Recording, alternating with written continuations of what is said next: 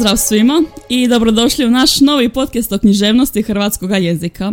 Danas razgovaramo o dva suprotstavljena stajališta koja se često pojavljuju u ovom području. Ja sam Ana, a ovdje je moja kolegica Helena. Pozdrav i hvala što ste nam se pridružili. Kao što je Ana već spomenula, danas ćemo razgovarati o stajalištima u književnosti hrvatskog jezika.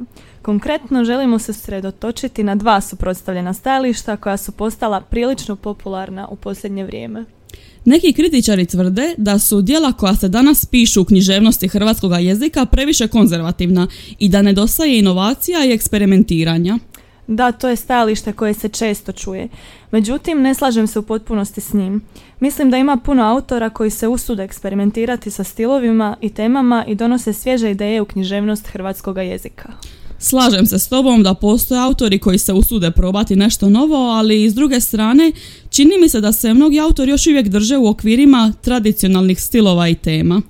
Da, ali moramo također uzeti u obzir da publika može biti konzervativna i da može biti teško probiti se s nečim potpuno novim. U konačnici, književnost je umjetnost koja se razvija s vremenom, a u budućnosti možemo očekivati nove pristupe i ideje u književnosti hrvatskog jezika. Zanimljivo. Prema ovome, književnost se može podijeliti na konzervativnu i inovativnu. No pitanje je koje su to knjige i autori koji se mogu svrstati u te kategorije? Da, to je dobro pitanje. Primjeri konzervativne književnosti mogu biti autori koji slijede tradicionalne forme i teme te naglašavaju važnost tradicionalnih vrijednosti. To bi mogli biti autori kao što su Miroslav Krleža ili Ivan Slamnig. A koje bi autore i dijela mogli svrstati u inovativnu književnost?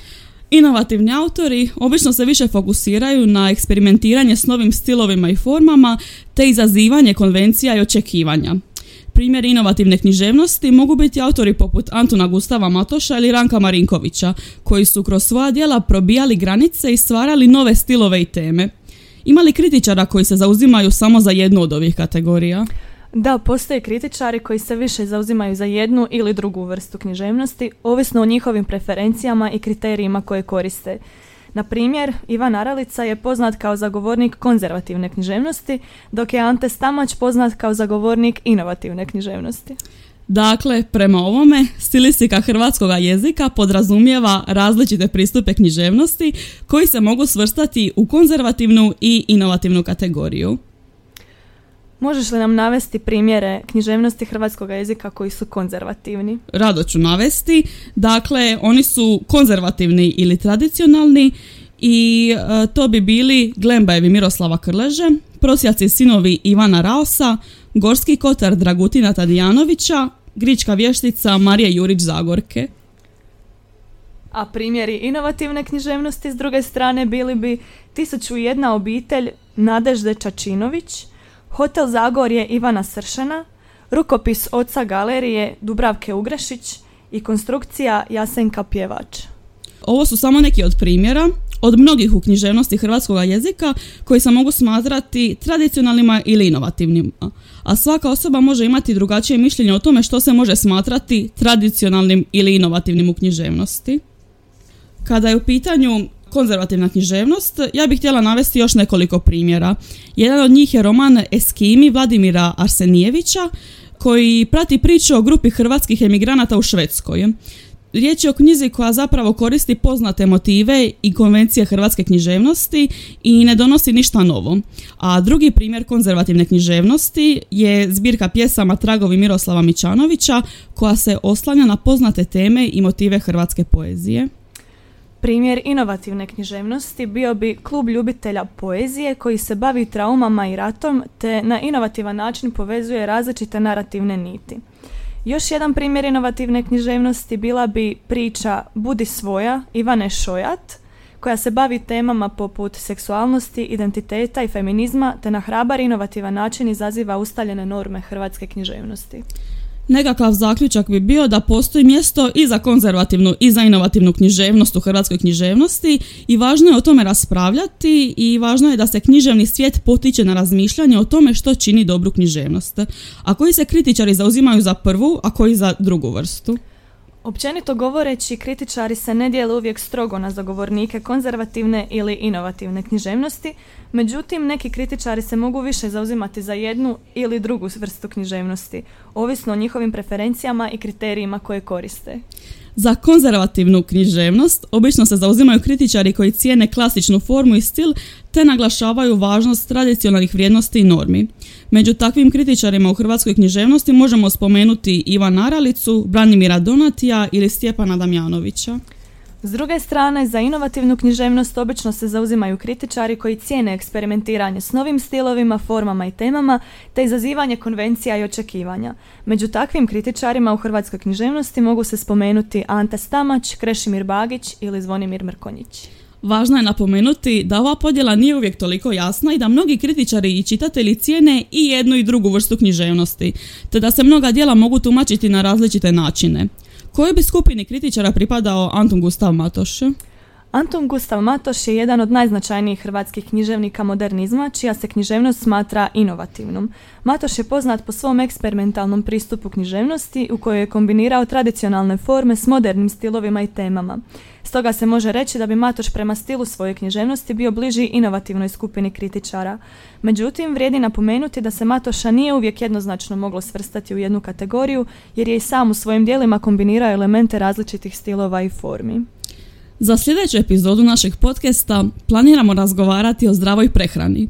Biće riječi o tome što predstavlja zdrava prehrana, koji su osnovni principi i preporuke te kako se može prilagoditi individualnim potrebama i preferencijama. Također ćemo razmotriti neke od popularnih dijeta i reći što znanost kaže o njihovoj učinkovitosti i sigurnosti. Nadamo se da ćete nam se pridružiti u sljedećoj epizodi i uživati u raspravi o ovoj važnoj temi za sve nas. Ali ako ipak nećete, nećemo se naljutiti jer je ovo bilo izmišljeno. Napokon je došlo vrijeme da vam kažemo da ovo nismo mi napisali, ovo je izmislio chat GPT na našu zamolbu i svaka čast ako ste izdržali do ovdje nakon što ste sto puta čuli riječ hrvatska književnost i neke upitne tvrdnje inovativno, konzervativno, inovativno, konzervativno u hrvatskoj književnosti i u književnosti hrvatskog jezika. Stalno se vrtimo u krug. A ono što smo ga pitale bilo je možeš li napisati dijalog za podcast koji bi se čitao naglas 10 ili 15 minuta u kojem razgovaraju Ana i Helena u kojem na početku pozdrave svoje slušatelje i zatim razgovaraju o dva suprotstavljena stajališta u književnosti hrvatskog jezika a on ta dva stajališta zapravo argumentira ih tim stajalištima. Nekako čini mi se da je e, peticijo principi u pitanju cijelo vrijeme. Dakle, on postavi jednu tvrdnju i onda argumentira istim tim što je postavio u njoj. A kakav je tebi ovaj način smišljanja ili pisanja epizode? pa kad bi išla uh, zapravo praviti epizode na ovaj način, mislim da bi mi bilo puno teže ispraviti ovo mm nakon što je on napravio nego sama izmisliti e, svoju epizodu. Više vremena bi oduzelo to ispravljanje njegovih tvrdnji i zapravo uzimanje onoga što je kvalitetno, što bi u ovom slučaju bilo jako malo toga, jako malo, mislim, rečenice jesu smislene, ali koliko su točne, to je upitno. Da nema nekih konkretnih zaključaka, govori da je konzervativno ono što nije novo i što koristi mhm. već poznate teme, a zapravo mislim da o temama i ne treba govoriti kada govorimo o konzervativnom ili inovativnom stilu. Da, zapravo e, zanemaruje to da iste teme koje postoje različiti autori koriste naravno na svoje načine i to što si rekla, puno ponavljanja, vrti se oko istoga i trebali smo mu postavljati puno pitanja kako bismo došli do ovakvog nekakvog dijaloga,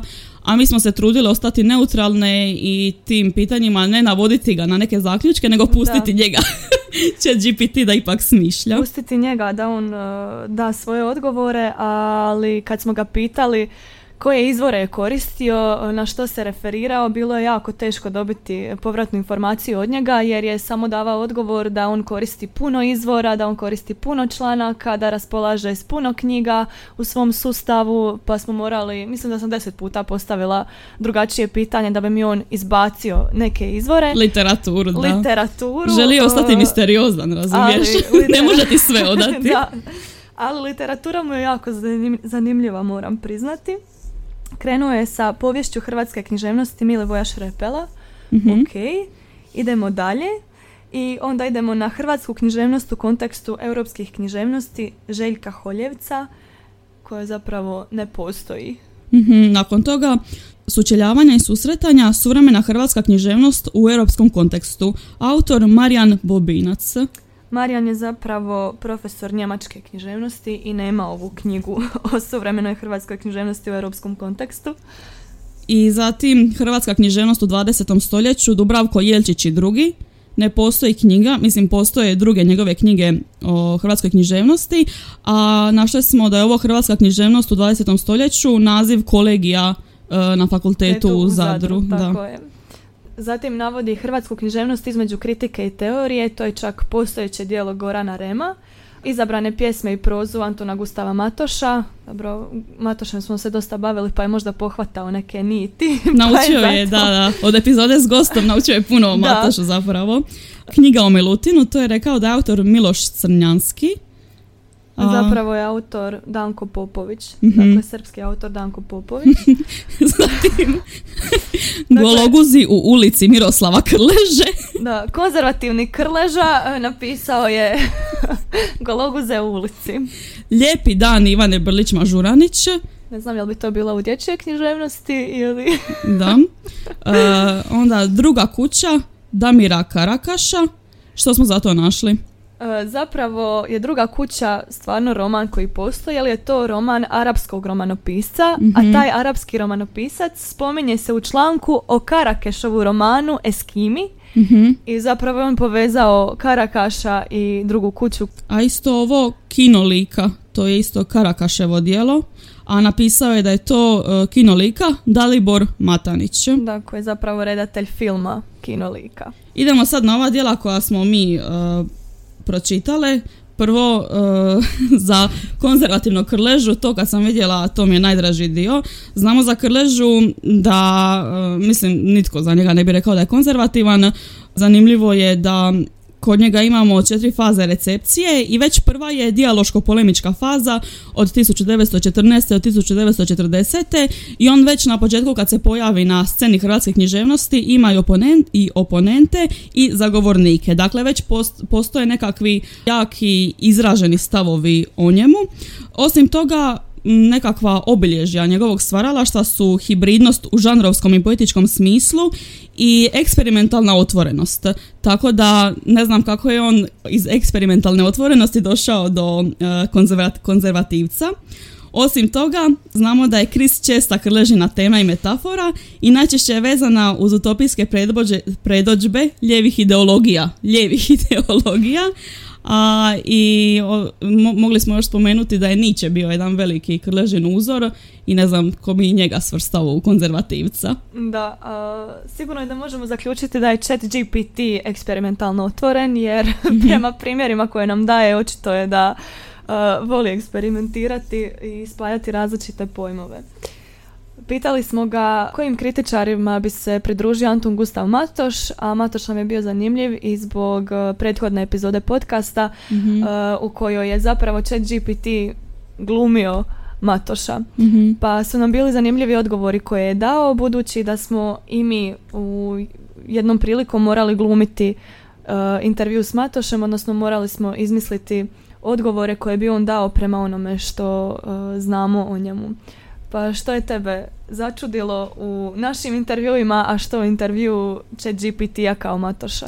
Pa, uh, bilo mi je prezanimljivo slušati i taj intervju i, i stvarno su neki odgovori, čini mi se, bili pogođeni, ali uglavnom vidi se da je to izvučeno iz nekakvih eh, možda su, iz sumnjivih literatura kao i naše današnje, ali neki odgovori od tog chat GPT Matoša poklapaju se zapravo s Heleninim odgovorima u zadaći koju je pisala. Najzanimljivije je bilo ovo za najdražu vrstu riječi, to je da može koristiti samo jednu vrstu riječi koju bi koristio. Pa što si ti napisala? Uh, Ja sam napisala da bi koristila pridjeve, točnije da bi Matoš, Mhm. Matošev odgovor je bio da bi koristio pridjeve, jer pridjevima zamišljamo, pridjevima osjećamo, pridjevima znamo boje i pridjevima bojimo. Što nam vrijedi čovjek ako nije dobar ili zao, ili smrt ako nije živa ili krasna. A ChatGPT je odgovorio, Pridjevi su vrlo važni za izražavanje nijansi i detalja u opisu osoba, mjesta i stvari, te su nezamjenjivi u stvaranju živopisnih i dojmljivih slika u umu čitatelja. To mi odgovor čak ima smisla. Iako mi je tvoj puno poetičniji, više mi se sviđa to. ovaj njegov je uh, nekako nešto što bi mogli svi napisati, nešto što je Nešto što bi možda mogli naći u nekim uh, udžbenicima, priručnicima ili nešto kao pridjevi su oni koji stvaraju živopisne i dojmljive slike u umu čitatelja. Dosta mi se čini pro, propisno. da, da, pa i danas ovo što uh, smo čitali, zapravo kad koristi uopće izraz stil, koristi općenite tvrdnje, novi stil, stari stil, novo je zanimljivije, nešto novo nije staro da. i to ponavlja. Uh, osim toga, uh, bio mi zanimljiv i odgovor za interpunkcijski znak. Matoš je rekao u intervju da bi on označio ironiju ili sarkazam. Mhm. Kaže, to je nešto uh, što bi označio jer su to stvari teške za prepoznati samo na temelju riječi ili konteksta. Da, ja sam dala sličan odgovor kao Matoš. E, dakle, isto nešto što je teško prepoznati na temelju riječi ili konteksta kada imamo samo napisan tekst ispred sebe, ali ja sam predložila znak za izražavanje sjete ili nekog jecaja, dok je on držao se ovoga sarkazma. Da, jako mi se sviđa to tvoj odgovor, zapravo znak za izražavanje nostalgije, što je prigodno za njegovo stvaralaštvo. I vidi se razlika kad je netko zapravo to proučavao i razmišljao o tome vs chat GPT.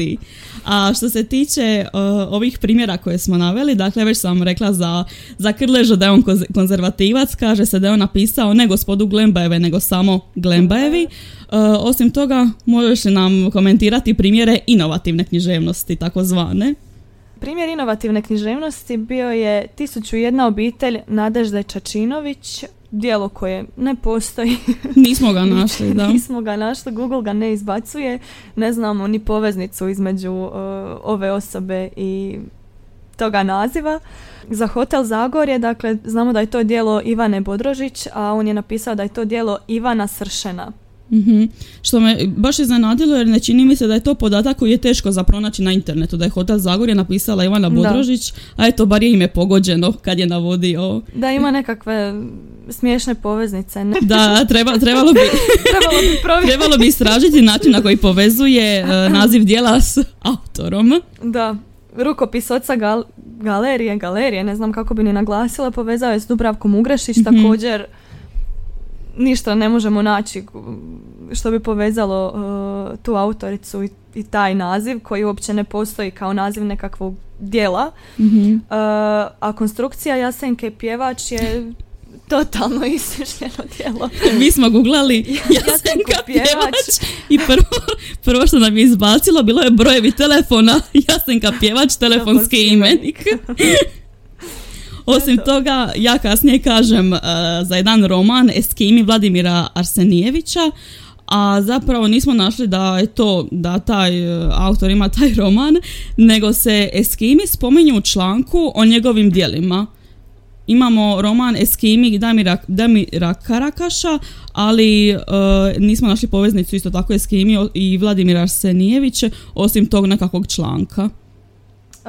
da, a za primjer E, kluba ljubitelja poezije, dakle navodi uh, Ivanu Bodrožić za autora, mhm. ali također ne postoji djelo koje se tako zove, nego smo pronašli na stranici, mislim, neke knjižnice da uh, postoji događaj kluba ljubitelja poezije, a mhm. obavijest nakon nje je vezana za Ivanu Bodrožić, pa je valjda povezao ta dva pojma. Ne znamo kako. I isto nam je bilo zanimljivo, ovo budi svoja Ivane Šojat. da, izvukao je rečenicu Budi svoja i ime Ivana Šojat iz jednog članka koji je zapravo politički, odnosno riječ je o jednom ministru i HNK Osijek gdje intendant HNK Osijeku govori Ivani Šojat, Ivana budi svoja.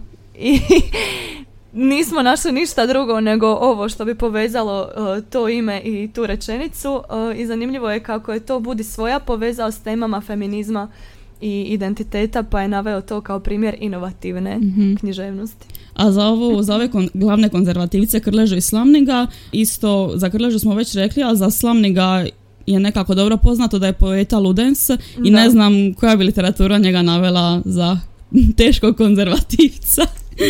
Da, izokreće malo stvarnost. ne znam je li želi sudjelovati u njoj pa stvarati svoju, uh, trebamo li se zabrinuti za budućnost?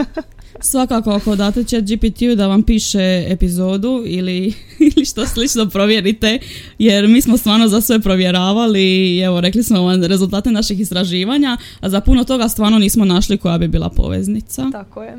Ja bi se još vratila na Matoša jer bili su mi zanimljivi odgovori koje on dao.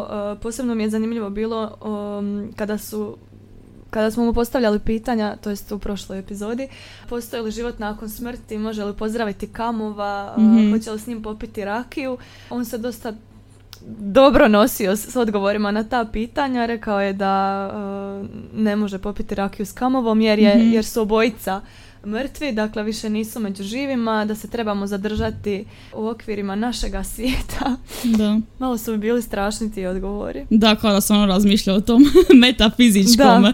i životu poslije smrti. A mi smo ga, osim toga da nam napiše epizodu, pitale zapravo i znali za podcast slobodnim stilom, ali nažalost, nažalost rekao je da nije ažuriran, Da. ne zna podatke o tom podcastu i kao zaključuje da je to neki noviji podcast. A kasnije smo ga krenule ispitivati koje bi bile dobre teme za stilistički podcast i što nam je odgovorio. Odgovorio je teme bi bile dobre moda posljednjih godina, organizacija garderobe, Koja odjeća se nosi, da, minimalizam u odjevanju. Toliko smo u stilistici da smo zaboravile da će to njemu značiti stil u smislu odjeće. da, da. I na kraju tako smo postavile par pitanja uh, o stilu i u jednom trenutku je sam uh, samo inicijativno rekao o stilu govori podcast slobodnim stilom. Da, da, što nas da. je iznenadilo jer smo mi na početku to pitale, on je rekao... mu bubicu u uši. Da, da, da, on je rekao da ne zna ništa o tome i kasnije sam spominje zapravo podcast slobodnim stilom govori o stilu. Da, da. Zanimljivo mi je kako se u nekom trenutku ogradi od nečega da nešto ne zna, Mhm. a kada preoblikuješ pitanje onda to vrlo lako odgovori na njega. Mhm. Ili neki etički problemi, znam da su mi govorili da su pisali ne znam kako napraviti nešto, onda je on odgovorio da je programiran tako da ne daje neetične odgovore i slično, ali onda kad ga pitaš što ne bi trebao napraviti, e, onda on napiše sve što ne bi trebao Wow. napraviti. Od sad, od sad njega pitam za savjete kad mi budu trebali. A isto tako, e, zaboravili smo napomenuti da prvo kad smo ga pitali za epizodu, krenuo je pisati raspravu dijalekt vs standard. Da. Treba li govoriti na dijalektu ili na standardnom književnom jeziku, ali nismo htjele kopirati svoju staru Epizodu, da. Da, istina. Mada bilo je zanimljivo vidjeti kontrast kako smo mi obradili, a, a kako je ono. Da. Ali, dobro. To je za drugi put.